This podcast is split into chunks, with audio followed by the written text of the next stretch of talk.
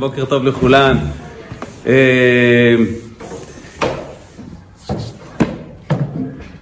אישה אחת הגיעה לבית קפה, היא יושבת בשולחן ואומרת לה, ואומרת למלצר, לפני שאני מזמינה, אני רק רוצה לי, אה, שתדע, לידע אותך שאני אלרגית לבוטנים, לסומסום, אה, לגלוטן, לחלב, ללקטוז ולסוכר. אז לאור כל זה, האם תוכלי לומר לי מה להזמין? אז הוא אומר לה, מונית. אתם יודעים, אנחנו עוסקים, ב, אנחנו עוסקים ב, הרבה מאוד בשנים האחרונות ב, ב, ב, ברפואה בכלל, וכמה הבריאות חשובה, וידוע שבריאות הגוף נגזרת מהבריאות של הנפש, והשבוע בפרשה אנחנו קוראים על כל דיני הנגעים והמסתעף מכך. מהו נגע? נתחיל מזה, קודם כל, אתם היום תצאו מכאן רופאי אה, נגעים אה, מדופלמים. מהו נגע? מה הסיפור של נגע? לפני שנשאל מהו נגע ומה ההשלכות שלו ואיך זה נוגע לחיים שלנו, אה, דין, דין בסיסי מעניין שהתורה מספרת לנו. תראו, דין, דין מעניין. זה הולך ככה, באופן כללי, נגע זה מין אה, כתם לבנבן על האור, מין שקערורית לבנה כזו. אבל, אומרת התורה כלל מאוד מעניין, אם צץ כתם לבן, שהוא הנגע, ואז צמחו אה, שתי שערות לבנות במקום הנגע, אז האדם הוא טמא. הנגע הזה מטמא. אבל אם קודם צצו שתי שערות לבנות, ורק אחר כך הגיע הכתם הלבנבן, השלולית הלבנה הזו, אז האדם יהיה טהור. זה נשמע סתם אה, משהו כזה רוחני, נכון? לא, לא משהו רציונלי, לא משהו, לא, לא משהו ריאלי. אבל האמת היא שיש הסבר, יש הסבר לעניין. מסבירה תורת החסידות קודם כל, מהו נגע ומה המשמעות של... ומה המשמעות של, אה, של שערות בנגע. נגע משמעותו שישנה הפרדה, שישנו פער בין הגוף לבין החיות של הגוף. כי אנחנו יודעים הרי שבכל גוף טמון גם אה, מוות. עובדה שבסוף הגוף מת עד שמשיח יבוא. רק כל עוד הגוף חי, אז הוא מלא בחיות, מראשיתו ועד סופו.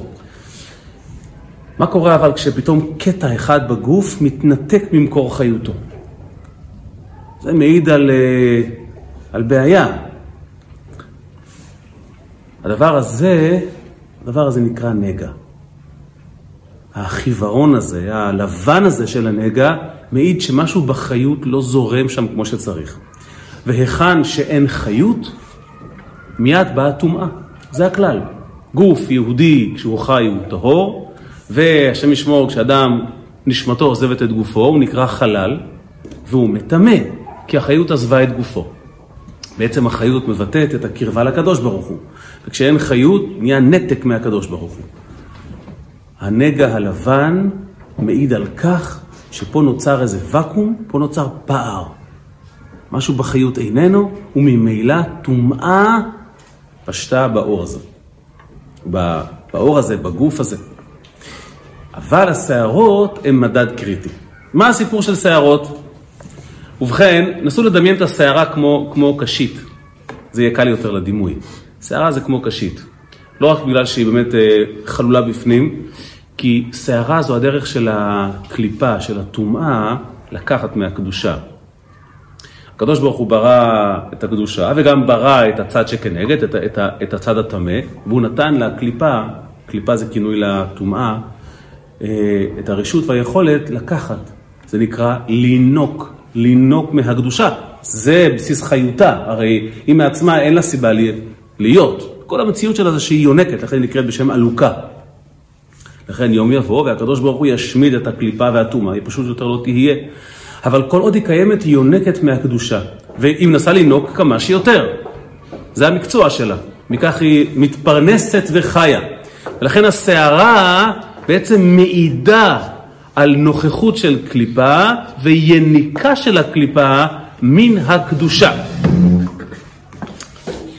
ולכן זה הולך כך. אומרת לנו התורה, אם מופיע כתם לבן על האור, זה אומר שישנה טומאה. ועכשיו צמחו שתי שערות לבנות, זה אומר שהטומאה היא בעצם שוכנת בתוכך. זה מתחיל ממך. זה לא משהו חיצוני, זה ממש נמצא בך. והקליפה אה, תפסה מאחז בלתי חוקי, בתוך הגוף שלך. ולכן צריכים את כל דיני הצרת, שזה מחוץ למחנה וכל הסיפור הזה. אבל אם קרה משהו הפוך, צצו שתי שערות לבנות, ובעקבותיהן צץ הנגע, האדם הוא טהור. למה? כי זה אומר שעדיין הקליפה והטומאה לא קיבלו מאחז בגוף שלך. הן עדיין שותות בקשית את הקדושה, ולכן זה בסדר. כן.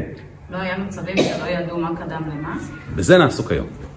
איך אתן תמיד מובילות לנקודה בתבונת נשים, זה לא יאומן. חד משמעית. הבנתם את הרציונל? זאת אומרת, הסערה היא בעצם היניקה של הקליפה. אז אם קודם כל הופיע נגע, זאת אומרת, הקליפה שמה כאן מאחז, אתה בידיה, מהר לבודד, מהר מהר לחטא, מבחינה רוחנית כמובן, אתה בן אדם. אבל אם קודם הופיעו שערות ואחר כך הופיע הנגע, זאת אומרת שהקליפה עדיין שותה בקשית, קטנה מאוד, היניקה היא, היא, היא עדיין מצומצמת, ואין סיבה אה, לבהלה. זה הסיפור של הנגע והשערה. עכשיו, כמו שהערת בתבונה רבה, מה עושים כשלא יודעים מה קדם למה? אדם פוקח את עיניו בבוקר והוא מגלה נגע לבנבן ועליו שתי שערות לבנות. עכשיו עולה השאלה, מי קדם למי? השערה לנגע או הנגע לשערה, והמשמעות היא קריטית, האדם יהיה טמא או טהור. האם הוא יצטרך לבלות מחוץ למחנה? זה לא נעים. תקופת מה? עד שיחזור לטהרתו או לא. וזו סוגיה כבדת משקל. השאלה היא מה הדין. ולא תאמינו, אבל בשאלה הזו נחלקו לא פחות ולא יותר שני הצדדים הבאים. בית דין של מעלה והקדוש ברוך הוא. על זה ניטשה מחלוקת בין בית דין של מעלה לקדוש ברוך הוא. כדי להבין את המחלוקת, מה עומד מאחוריה, איך נפסקה ההלכה ומה אנחנו עושים בפועל ואיך זה פוגש את החיים שלנו, צריכים קצת זום אאוט ולספר את הסיפור כולו. הגמרא במסכת בבא מציאה מספרת סיפור מטלטל על רבא בר נחמני.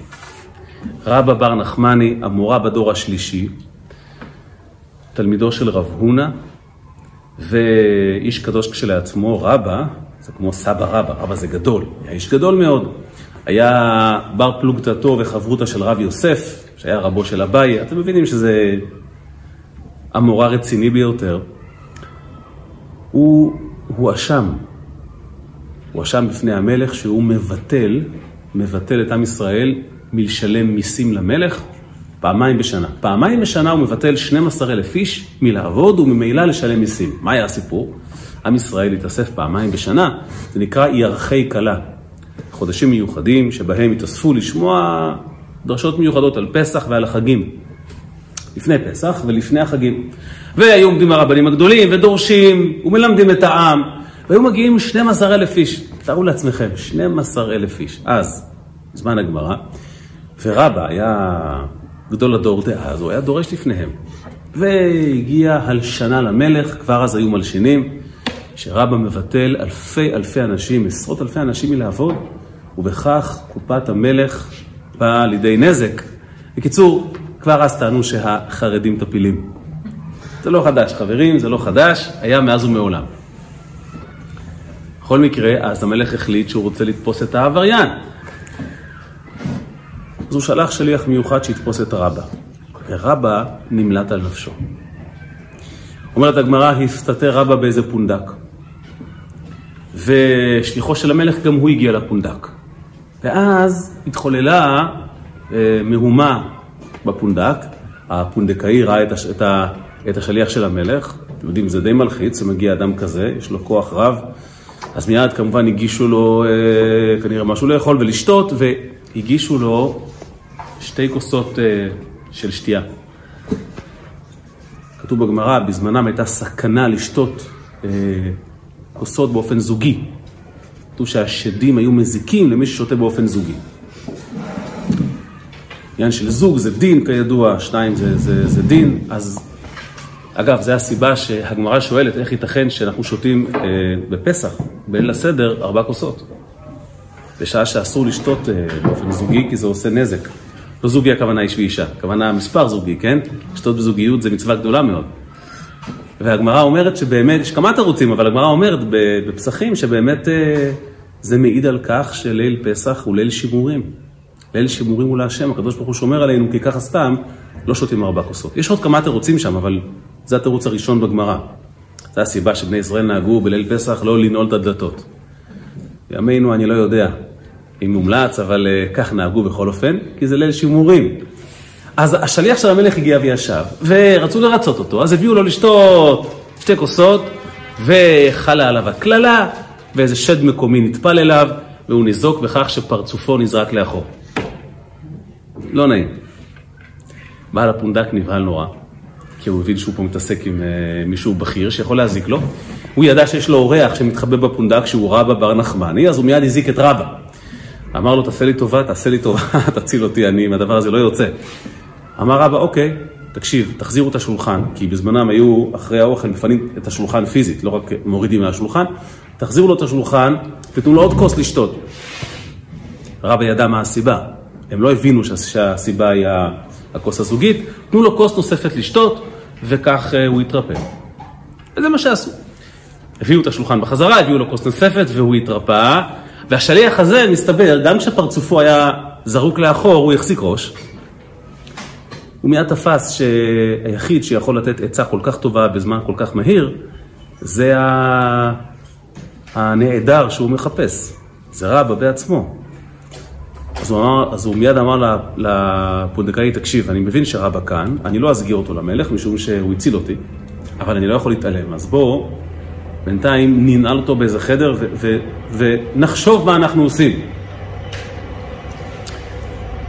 נעלו אותו בחדר, אבל רבא הוא רבא, התפלל לקדוש ברוך הוא, והקיר נבקע והוא נמלט על נפשו. והוא ברח והגיע לשפת אגם שם בבבל, וטיפס על איזה עץ ליתר ביטחון להימלט מאימת המרדף. וכאן מגיע הלינק לדין שלנו. יושב לו רבא על העץ מאימת השלטונות, ומה עושה רבא? לומד תורה, כל, כל, כל ימיו עוסק בתורה. ולפתע נתוודע רבא למחלוקת שהתחוללה בשמיים, בשאלה שאת שאלת. ראית מה זה? את שאלת, ושם למעלה מתווכחים בשאלה הזו. מחלוקת בין מטיבתא דרכיה, אומרת הגמרא, בית דין של מעלה, מטיבתא זה ישיבה, יטיב זה ישר, אז מטיבתא זה יושבים, היושבים למעלה, בית דין של מעלה, לבין הקדוש ברוך הוא, לא פחות ולא יותר. מה הדין באמת, אם לא יודעים, כשהשיער קדם לבהרת או לא? זה נקרא ספק טומאה. מה הדין? רבא מתוודה לדין, והנה הצדדים, מטיבתא דרכיה, בית דין של מעלה, פסקו שהאדם הזה הוא טמא. ואילו הקדוש ברוך הוא פוסק שטהור. ולא יודעים להכריע, לא יודעים להכריע מה, מה הדין. אני בטוח עכשיו שאלף שאלות בערך עפות לכם בראש, נכון? זאת אומרת, חולקים על הקדוש ברוך הוא. מי חולק על הקדוש ברוך הוא ולמה? תכף ניגע בזה. ולא ידעו מה להחליט. ואז אמרו למעלה, אהה, יש לנו רעיון. יש פוסק אחד שיכול לעזור לנו, קוראים לו רבא בר נחמני. אנחנו נביא אותו אלינו והוא יחליט, הוא יחליט. מה עושים במקרה של ספק טומאה, כשלא יודעים האם שערה קדמה לבהרת או לא. רבא שומע את כל זה, הוא יושב למעלה על הענף, הוא ממלמל דברי תורה, עכשיו רצו להביא אותו למעלה לשמיים כדי שיפסוק דין. נו, אז אה, מי קבלן השליחויות האלוקי להביא אנשים למעלה? מלאך המוות. אז שלחו את מלאך המוות להביא את נשמתו של רבא בר נחמני. ומלאך המוות התקרב אל רבא, אומרת הגמרא, ולא יכל להתקרב אליו. כי לא פסק פומי מגרסה. שפתיו לא הפסיקו מלמלמל דברי תורה. ועמד שם מלאך המוות חסר אונים. ואז, אתם זוכרים את הפטנט שהפעיל אותו, אותו מלאך מוות על דוד המלך? כשהוא רצה לקחת את, את נשמתו, גם דוד המלך. לא יכלו לגעת בו כי הוא כל הזמן מלמל בדברי תורה, ואז המלאך הפעיל שם איזה מניפולציה, עשה איזה רעש והסיח את דעתו, וגם כאן. מלאך המוות החליט שצריכים להפריע ללימוד של רבא בר נחמני.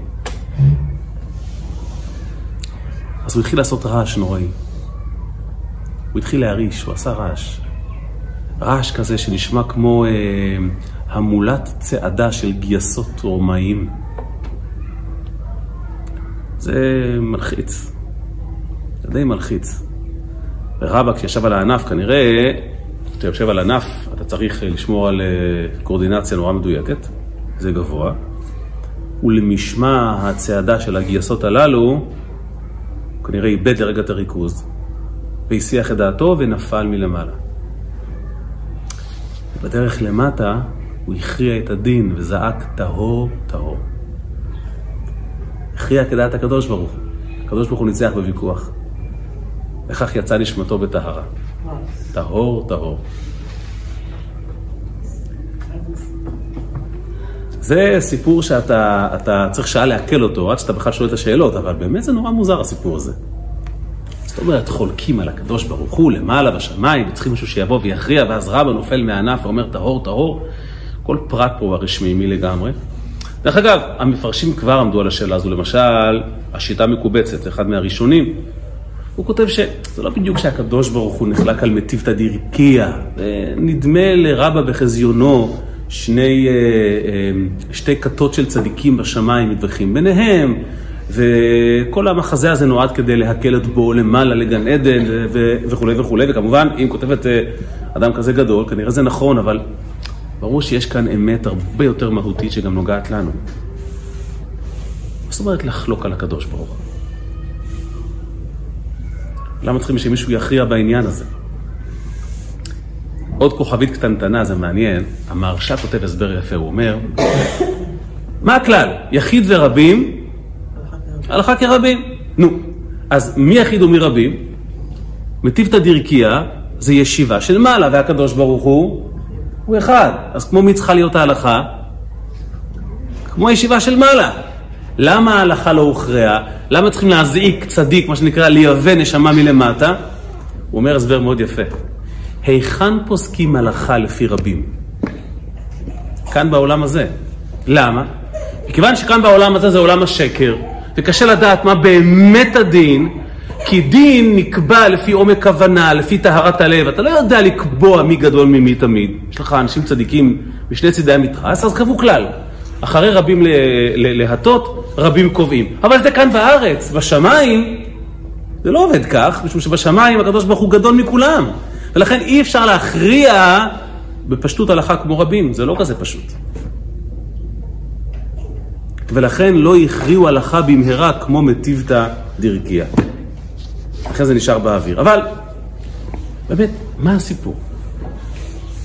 ולפני שאני אסביר את הסיפור, אני אשאל שאלה אחרת. אתם יודעים, אנחנו חיים בעולם שבו אנחנו שופטים את האנשים שאנחנו רואים אותם על פי, על פי מראה עינינו, נכון? כל הזמן. ככה זה עובד, כי אין לנו הרי, אה, אין לנו עיני רנטגן, עיני רנטגן לראות אל תוך הלב ואל תוך הכליות של אה, בני אדם. איך אנחנו מסתכלים על בני אדם? מה הצורה הנכונה להביט על בני אדם? זאת השאלה האמיתית. אדם שהוא טמא, אני מבין, הוא טמא. אדם שהוא טהור, אשרי חלקו. אבל מה קורה כשבאמת יש ספק? אתה צריך להחליט. זאת השאלה האמיתית. אני אתן לכם דוגמה למשל. זה אולי לא בדיוק טמא וטהור, אבל צורת ההסתכלות שלך על דברים. אני זוכר שכשעבדתי בחינוך כמה שנים, אז בתחילה אתה מגיע צעיר, מלא מלא אנרגיה, ואתה רוצה לעשות סדר ולעזור, ותמיד יש לך בכיתה איזה, איזה, איזה ילד מופרע שהוא באמת עובר את, עובר את כל הקווים וה, וההיגיון, ופתאום אתה מגיע לרגע שאתה ממש מרגיש שיש לך צידוק מוחלט להזמין את ההורים שלו ו... ולהודיע להם שזה לא, לא לעניין, זה לא, לא מתאים למוסד, בכלל אה, לא מתאים למסגרת, וצריכים אה, להעיף אותו ולטפל בו וכולי וכולי. כי הוא עשה מעשה באמת חמור. העיף עליך כיסא בשיעור. אני לא יודע. דבר קרדינלי, משמעותי. אתה מזמין את ההורים שלו, אתה מלא בצידוק עצמי, משום שהמאורע מצדיק אה, דרמה. אז הם יושבים מולך, ואתה אומר להם, תקשיבו, אה, מנדי שלכם, תמיד זה מנדי, מנדי שלכם, אה, השליך כיסא בשיעור, ואתם צריכים להבין, הישיבה היא לא המקום שלו, זה לא בשבילו וכולי וכולי. ואתה משוכנע שהם יזרמו איתך. כן, אתה צודק, הוא אכן אידיוט מוחלט, ובוא בוא, בוא נעשה משהו בנידון. ואתה חושב שזה יהיה קל, ואתה תמיד מופתע שאתה מגלה שבעצם הם אופוזיציה. לא הוא הבעיה, אתם הבעיה, זה בכלל לא מעניין אותו, הלימודים, השיעורים, מה עשיתם כדי שיהיה לו מעניין? אתה אומר, אתם, אתם הזויים, בלב אתה אומר כמובן, הוא העיף עליי כיסא, בשיעור, אני, אני מגיד שיעור בישיבה, זה לא גן. אתם, מבינים מה מדובר פה? מה אתם בכלל מצייצים? מי אתם בכלל? אתה לא אומר את זה בפה כמובן, אבל אתה, אתה, אתה מופתע מול הסיטואציה. מה זאת אומרת אתם תוקפים אותי? מה זאת אומרת אני אשם? אתם... ואז לוקח הזמן להבין שאתה ניצב מול שני אנשים שלא יכולים לראות רע בילד הזה. פשוט לא יכולים. זה לא עניין של מה קרה, זה הבן שלהם. זה הדבר היקר ביותר שיש להם. אתה מצפה שנקוד, ש, ש, ש, שנקודת המבט שלך, הם יאמצו אותה? איך? אתה רואה בילדון הזה פרא אדם, תקלה של הטבע.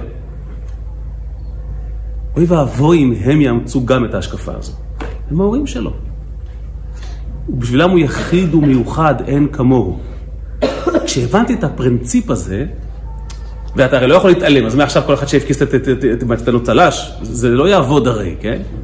הבנתי שצריכים לשנות את הטרמינולוגיה. אתה קורא לזוג הורים, והם יושבים מולך, ואז אתה אומר להם ככה, אה, מנדי שלכם, איזה ילד. איזה נשמה. עכשיו, אתה לא אומר את זה בשביל הפרוטוקול. אם אתה לא רואה את זה ככה, אל תעבוד בחינוך. עכשיו, אני יודע שקל להגיד. אם לא עבדתי בחינוך איזה 11 שנה, לא הייתי אומר. זה לא קל תמיד, כי אתה יודע, כשאתה רואה כיסא מול העיניים, מתעופף. קשה, קשה לחשוב אה, זכויות, אבל זו נקודת המוצא. מדובר על ילד, מדובר על נשמה קדושה וטהורה. אתה לא יודע לאיפה הוא יגדל, איפה זה יוביל אותו, אתה לא יודע מה הקשיים שלו, אתה לא יודע. אז אתה אומר את האמת. תקשיבו, מנדי שלכם, אה, איזה ילד. אה, נשמה גבוהה. באמת, ילד טוב, רואים בהפסקה איך הוא, איך הוא מתחבר, איך כולם סביבו, תמיד הוא מרכז העניינים, לא חשוב שמשם איך זה מגיעים כל הפיגועים, אבל לא משנה. איך הוא תמיד מרכז העניינים, איך, איך חבר'ה אוהבים אותו. אתה רואה את העיניים של ההורים נדלקות. אתה רואה שאתה לוחץ על הכפתור הנכון. אתה רואה שהם מזדהים איתך. הם מבינים אותך. הם מסכימים איתך. ובעיקר, בעיקר, הם רואים שיש להם עם מי לדבר. ואז אחרי כל הקומפלימנטים, אתה אומר, אז תקשיבו, אבא ואימא של מנדי, אני, אני, אני חייב לומר לכם, אה, אני חושב, ש, אני חושב שמנדי במצוקה. אני חושב שמשהו ממש ממש מפריע לו. ואז אתה רואה פתאום דאגה בעיניים של האימא, מה קרה? מה קרה ואיך אפשר לעזור? איך אפשר לעזור? ואז אתה אומר, תראו, אני, אני לא יודע בדיוק מה הסיבה, אבל uh, אני מזהה קושי. קושי גדול, הוא משדר מצוקה. איך הוא משדר מצוקה? Uh, השבוע זה התבטא שהוא העיף עלי כיסא למשל. זה נראה לי ביטוי למצוקה. אדם נורמטיבי לא מעיף כיסאות. Uh, משהו מעיק על מנדי. בואו נעשה משהו ביחד. זו גישה אחרת. הם מיד איתך. פה, אתה כמובן צריך לדעת מה אתה מציע. איזה עזרה, איזה טיפול, אולי, אולי במקרים קיצוניים גם, גם ישיבה אחרת, או מוסד אחר אם צריך, לפעמים צריך. אבל מהי נקודת המוצא הפנימי שלך, לא רק מול ההורים? אתה כמחנך. טובת הילד. לא רק טובת הילד, מהו הילד בעיניך? כמה הוא חשוב לך? איך אתה רואה? כי אתה יכול לראות את הנגע, אתה יכול לראות את הצרעת, אתה יכול לראות את הבעיה, ויש בעיה, הנה, רואים נגע. אבל אתה רופא נפש. אתה יכול לקבוע בוודאות שזה טמא, אתה יודע בוודאות מה קדם למה, הסערה לנגע, המצוקות הנפשיות, הטבע הנפשי. לא בטוח שאתה יודע. אבל כשאתה ניגש לזה בתור ספק, מה הגישה שלך? זה היה הוויכוח בין מטיבתא דירקיה לבין הקדוש ברוך הוא. זה הוויכוח, נשים יקרות. עומד יהודי שקם בבוקר, יש לו נגע לבנבן ועליו שתי שערות לבנות, לא מראה מלבב. מטיבתא דירקיה אלו דיינים של מעלה, בית דין של מעלה. הם אומרים דבר אחד, מה שאני רואה ומבין, זה מה שאני פוסק. אף פה כיסא לכיוון המורה בזווית ישרה, הילד הזה הביתה, אל תחזור לעולם בבקשה. אני רואה פה טומאה. ספק טומאה מבחינתי טמא, נקודה. מה שהעין רואה והשכל מבין, זו המציאות. כי, כי כך דיין פוסק דין, אין לדיין אלא מה שעיניו רואות. זה מה שהוא רואה, זה מה שהוא מבין, זה הפסק. כמובן שעל פי ההלכה, ספק אה, דאורייתא לחומרא, זה זה, זה הרי ספק דאורייתא, כן, כידוע לכם. אתם נורא שקטות היום. אני שמח. ו... וקודשא בריך הוא אומר, תעצרו, תעצרו, תעצרו, תעצרו, מה טמא? למה טמא? ואני מכיר את הילד הזה. הוא לא טמא. די, נו. נכון, הוא לא בסדר. הוא לא בסדר, כיסא זה לא כלי נשק, וככה לא מתנהגים באין שום הצדקה, אני מסכים, אני מסכים. אבל הוא לא טמא. יש כאן בעיה שצריכים, שצריכים לטפל בה. הבעיה היא שאתה לא יכול להבין את הקדוש ברוך הוא, כי זה משהו שהקדוש ברוך הוא מבין אותו. אני יכול לפסוק כזה פסק, זה לא הבן שלי, זה לא הבן שלי. ברור שהקדוש ברוך הוא צודק, הוא תמיד צודק, אבל מה זה עוזר לי? הוא לא הבן שלי. תחשבו שהאימא אומרת לי, טוב שהוא העיף כיסא, טוב, זה, זה, זה שחרר לו את ה... תקחי אותו הביתה, תקני כיסאות, ותתחילו אה, מרתון. אתה לא יכול להבין, לעולם לא תהיה בראש של ההורים כמו שהם מבינים את זה, משום שהם ההורים שלו. הקדוש ברוך הוא אומר, זה הבן שלי כפרה, הוא לא טמא נשמה. אני אומר לך שהוא לא טמא. אם לא היה ספק, אין ספק, אבל אם יש ספק, נו, זה, הוא, הוא ילד טוב. הבעיה היא שלפסוק הלכה על פי זה, אי אפשר. כי זה גבוה מדי. זו תפיסה מאוד ייחודית. אני כמורה לא יכול לפסוק כזה פסק. האמא אמרה שזה בסדר, זה כמו שפעם היה שדכן בחב"ד. יהודי כזה מתוק ונפלא, מי שהכיר, אה, אני אומר פה לגברים שבשיעור, מי מכם שלמד ב-770, בטח זוכר אותו, קראו לו הרב איצ'קה שפרינגר. יהודי, כל כולו דבש, תם וישר. עד תקופה שהוא עסק בשדכנות, הוא פעם הגיע לבחור ואמר לו, יש לי בשבילך בחורה, באמת משהו משהו, אחת ויחידה, מדהימה. באמת, גם חסידית, יראת שמיים, וגם חברותית, וגם גם נראית טוב, הכל נפלא. אז הוא אמר לו, כיוון שהוא הכיר את השדכן, אמר לו, הרב, אני חייב שאלה קטנטנה לפני שאני קופץ על המציאה ומתאבד עליה, מאיפה המידע הזה? אז הוא אומר לו, אימא שלה אמרה לי. כשאימא אומרת בשביל אימא, זה, זה הדבר הכי יפה, הכי מושלם, הכי נהדר, אתה מבין? עכשיו לך תפסוק פסק על פי זה. זה לא, זה לא רלוונטי. ולכן לא יכלו להכריע את הדין כמו הקדוש ברוך הוא, אתם, אתם, אתם מבינות? למרות שהקדוש ברוך הוא כל רם ונישא. אמרו לו, הקדוש ברוך הוא, אנחנו, אנחנו מבינים, אבל אתה יודע שאתה כאילו, אתה יודע שזה לא, זה, זה לא ריאלי. תשמע, אם אתה קח עליו אחריות על, ה, על הילדון הזה, אנחנו איתך. אבל לפסוק פסק כזה? לכן לא הגיעו שם אה, להסכמה. מטיבתא דירקיה וקודשא בריחו. אז אמרו, מה נעשה? אה, מה נעשה? צריכים גורם שלישי. מישהו שהוא לא אבא של הילד, אבל מבין לעומק. אה, מבין לעומק, לעומק למה הקדוש ברוך הוא מתכוון. עבדתי בחינוך, אז uh, אני זוכר בשנה הראשונה היה איזה אבא מתוסכל, שהיה לו באמת אבא, זה היה פער נורא גדול. יש כאלה מקרים, האבא היה רב גדול, ואני חושב אפילו דיין, והיה לו בן שקצת פחות הצליח בישיבה. קורה, הישיבה בינינו מתאימה ל... בסדר הנוקשה שלה, לא, לא, לא, לא, לא לכל הבחורים, זה טבעי. אז הוא התקשר אליי פעם אחר פעם, יום אחר יום, ואז הוא אמר לי משפט שאני לעולם לא אשכח, הוא אמר לי, אתה יודע, אתה לא איש חינוך אמיתי. אתה לא איש חינוך אמיתי. כאילו, למה, למה, למה אתה אומר את זה? הוא אומר לי, אתה עדיין עונה לטלפונים. זאת אומרת, הוא היה מתקשר לראש ישיבה, לא עונים לו, כי כבר נמאס, כמה שאתה יכול לענות, מתקשר לראש ישיבה, לרם שלו. אז הם כבר התחילו, אני גם מבין אותם, התחילו לסנן את היהודי, ענו לו פעם בשבוע. אמר לי, אתה עדיין לא איש חינוך. אוקיי. היו צריכים מישהו זמין, אבל בעיקר מישהו שהוא לא אבא של היהודי, אבל הוא, הוא חש מה הקדוש ברוך הוא מרגיש. והנה פרט בסיפור שלא סיפרתי לכם. כשישב רבא על הענף ושמע את הוויכוח בין הקדוש ברוך הוא לבין אה, בית דין של מעלה, הוא פתאום יצא בהצהרה. לא, האמת היא לא באותו רגע, אבל ככה הוא, ככה הוא נהג לומר, יחיד אני בנגעים. אני פוסק יחיד הגדול ביותר בדיני נגעים. אז אמרו, טוב, אם זה פוסק יחיד, אז בואו נביא אותו למעלה וככה זה יתגלגל. איזה מין הצהרה פומפוזית זאת, יחיד אני בנגעים. זה קצת נשמע יומרני משהו, לא? שאני הכי טוב כאילו. אה, אני יחיד, לא רק, אין כמוני, יחיד. קצת מוזר. נשים יקרות, רבא, רבא היה הכתובת, רבא גם היה כהן.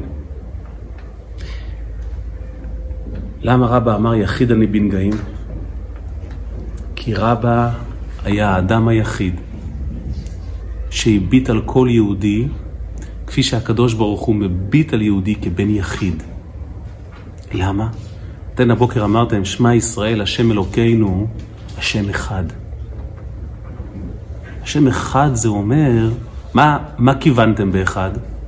א', אלופו של עולם, ח', שבעה ריקים בארץ, ד', ארבע רוחות השמיים. זה הקדוש ברוך הוא כפי שהוא מלך העולם, כפי שהוא מתייחס לעולם. אבל יש דרגה שנקראת יחיד. מה זה יחיד? אין עולם.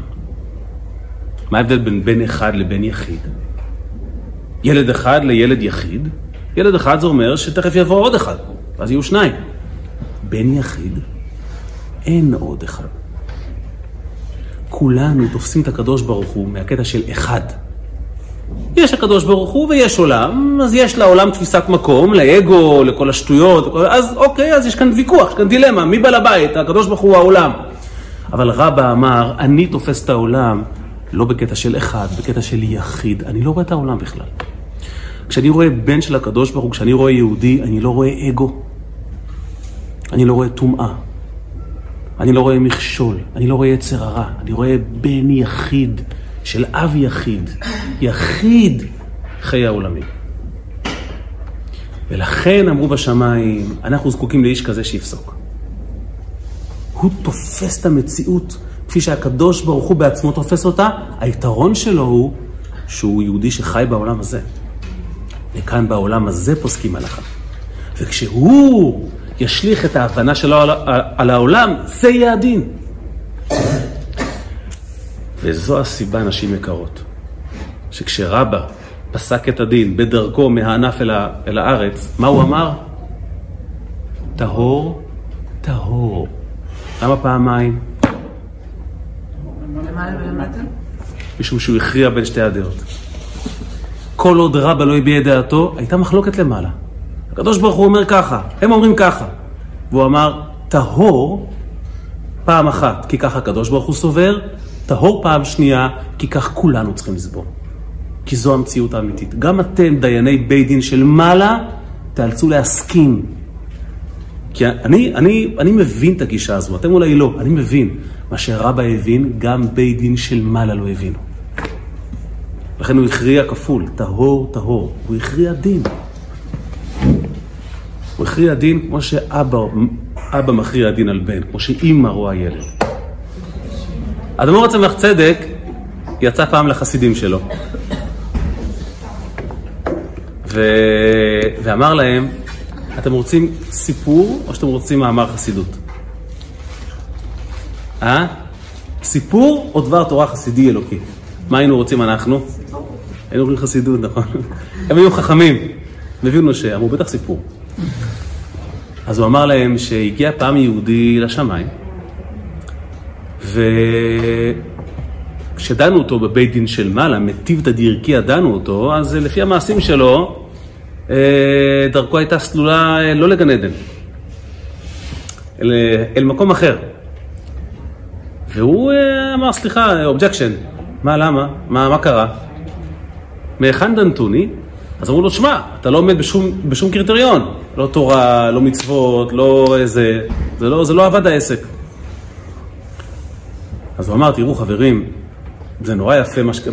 מה שאתם מראים לי, את, את כל הכתובים הללו, אבל uh, אתם יודעים, uh, מה אתם יודעים על החיים בעולם הזה? כאילו, לפי מה אתם דנים אותי? לפי איזה פרמטר אתם דנים אותי? אתם פעם חייתם בעולם, אתם, אתם מכירים את הקשיים שהיו לי, את המניעות, העיכובים. לפי מה אתם פוסקים פסק? לפי מה שכתבו כל מיני אנשים צדיקים, שהם אין להם שום ניסיונות וכסף לא מדבר עליהם? אני מבקש, אני, אני מגיש התנגדות, אני מגיש אה, ערעור לבג"ץ, אני רוצה דין אה, חוזר, מישהו שמבין עניין. הכוונה, מבין את העולם הזה. אז הביאו, בית דין שלמעלה גייסו מילואים והביאו את מי שכתב את, ה, את ההלכה, מרן הבית יוסף. הוא התייצב, אמרו לו, אוקיי, תקשיב, זה הפסק דין, הוא מערער, אתה תהיה שופט עליון, מה אתה אומר? הוא אמר, חברים, אני מכיר את ההלכה, כתבתי אותה, האיש הזה לא עמד בשום, אה, בשום פרמטר. הוא עדיין אשם ועדיין דרכו אה, לגיהנום. אבל הוא התעקש, כנראה, כנראה נשמה גבוהה, כנראה אותו ילד שהעיף כיסא בילדות. אז הוא אמר, מה, מה, סליחה, הוא אמר, עם כל הכבוד, כן, אני לא מזלזל חלילה. אבל הצדיק הזה כבר שנים נמצא בגן עדן, שנים, מאות שנים כבר. מה, מה החוויה שלו? מה החוויה שלו בעולם הזה איפה היא נמצאת כדי לפסוק פסק של מישהו כמוני שעכשיו הגיע מלמטה. אני רוצה שמישהו מלמטה יפסוק את הדין שלי, מישהו שמבין על מה מדובר. ואז אדמו"ר הצמח צדק סיים את הסיפור ואמר לחסידים, נו, ומה אתם אומרים? הם מיד הבינו מה קורה. הבינו שהצמח צדק גויס מלמטה כדי לפסוק דין. אז אמרו, דה, הוא זכאי, ברור שהוא זכאי. הוא זכאי, הוא זכאי. ברור שהוא זכאי. אז אמר צמח צדק, כן, אתם צודקים, הוא זכאי. ככה הוא הציל נשמה. איך אתה מסתכל על נשמה? ספק טומאה, מה בקודם, הסערה או, ה, או הלבנונית, הביצה או התרנגולת, מי אשם, איך החוויות היה מהילדות, המצוקות, החינוך, האווירה, העייף, ספק טומאה. כן, על פי דין, על פי בית דין של מעלה, אתה אשם. מה אכפת לי מה הנסיבות? ואפילו אם יש ספק, אהבת כיסא, לך הביתה. עשית עבירה, לך הביתה, ספק טומאה, אתה טמא. אבל רבא, שהיה כהן, היה גדול, היה יחיד, יחיד במובן של לראות יהודי מהעיניים של הקדוש ברוך הוא. להשיג את אהבתו הבלתי אמצעית של הקדוש ברוך הוא לכל יהודי, אמר, איך אתה יכול לטמא יהודי כזה? איך אתה יכול לטמא כזה יהודי? טהור, טהור, אין ויכוח בכלל. ובכך רבא מזכה את כולנו. וזה מעניין כי הרמב"ם פוסק, אתם הרי בטח תוהות לעצמכם, אז מה ההלכה בסוף? זה מעניין כי הרמב"ם כתב שאנחנו לא פוסקים כמו למעלה ולכן במקרה כזה טמא. אבל, אבל, אחד מפרשני המשנה, שמו רבי שמשון פסק שלמה, למה טמא? הוא הרי פסק את הדין הזה בעודו למטה, כשהוא עוד היה חי, וצריך לומר טהור. והרבי שלנו בליקוטי שיחות אומר, שלכאורה הדין צריך להיות שטהור. מדוע? כי באמת הכוח של רבא לפסוק בעולם הזה, הוא עוד לא הוציא את נשמתו, בעולם הזה פסק. פסק כזה הוא מכוח הקדוש ברוך הוא. ואתן זוכרות איך הקדוש ברוך הוא היה מגיב, או הוא היה מגיב, הגיב לוויכוח בין חכמים למטה שלא הוכרע. אתם זוכרים את הסיפור? היה סיפור מפורסם. בין, אה, נכון, בין רבי יהושע לבין החכמים, בין רבי אליעזר לבין, לבין רבי יהושע. מה אמר הקדוש ברוך הוא? ניצחוני בניי ניצחוני. אמר הקדוש ברוך הוא, כשהם מכריעים את ההלכה, אני הולך אחריהם. אומר הרבי, רבא לא הכריע לא כדעת מטיבתא דרכיה ולא כדעת קודשא בריחו. כי מטיבתא דרכיה היא דרגה גבוהה וגם קודשא בריחו היא גבוהה. הוא הכריע את ההלכה מדרגה יותר גבוהה משניהם. עצמותו ומהותו יתברך. למעלה מכל דרגה אפשרית. ובמקום הגבוה הזה ההלכה היא עקבית, מלמעלה ועד למטה. ולכן, ולכן, כפי שרבא רואה את זה, כפי שרבי רואה את זה, כפי שאנחנו צריכים לראות את זה, ככה חינכו אותנו, כשאתה רואה יהודי, אם הוא נטמע, אז תעזור לו להיטהר. אבל אם יש לך ספק, אם זה תלמיד שלך, אם זה חבר שלך, מהי צורת ההסתכלות שלך עליו? לא רק טהור אחד, פעמיים טהור. גם מצד איך שאתה מחליט וגם מצד האמת. ככה זה צריך להיות. ישראל טהורים הם. זו צורת ההסתכלות הנכונה על יהודי. וכשמשיח יבוא בעזרת השם, את רוח הטומאה, האוויר מן הארץ, הקדוש ברוך הוא יעביר את רוח הטומאה, ואז תפסיק הטומאה והקליפה לשתות בקשית מאיתנו את, ה, את הקדושה. אגב, זו הסיבה, ש... זו הסיבה שלמשל הלוויים, כשהתחילו לעבוד במשכן, גילחו את כל השערות שלהם, כדי שלא יהיה שום גישה לקליפה. זה גם אחת הסיבות על פי הסוד שאישה אה, צריכה לכסות את, ה... את השיער שלה, אבל זה כבר עניין לשיעור אחר. אבל למה לעומת זאת הזקן, אה, שיער הזקן לא משמש? ה- הזקן מחבר בין המוח לבין הלב, בקשר מאוד מיוחד. והוא גם לא כזה שוס, תודי. אז אה, טהורים אנחנו, ובהסתכלות הזו נלך בכוחו של רבא, בכוחו של הקדוש ברוך הוא, עם כוחו של הרבי ונטהר כל יהודי וכל יהודייה, ונזכה לגאולה שלמה, אמן. תודה רבה לכם.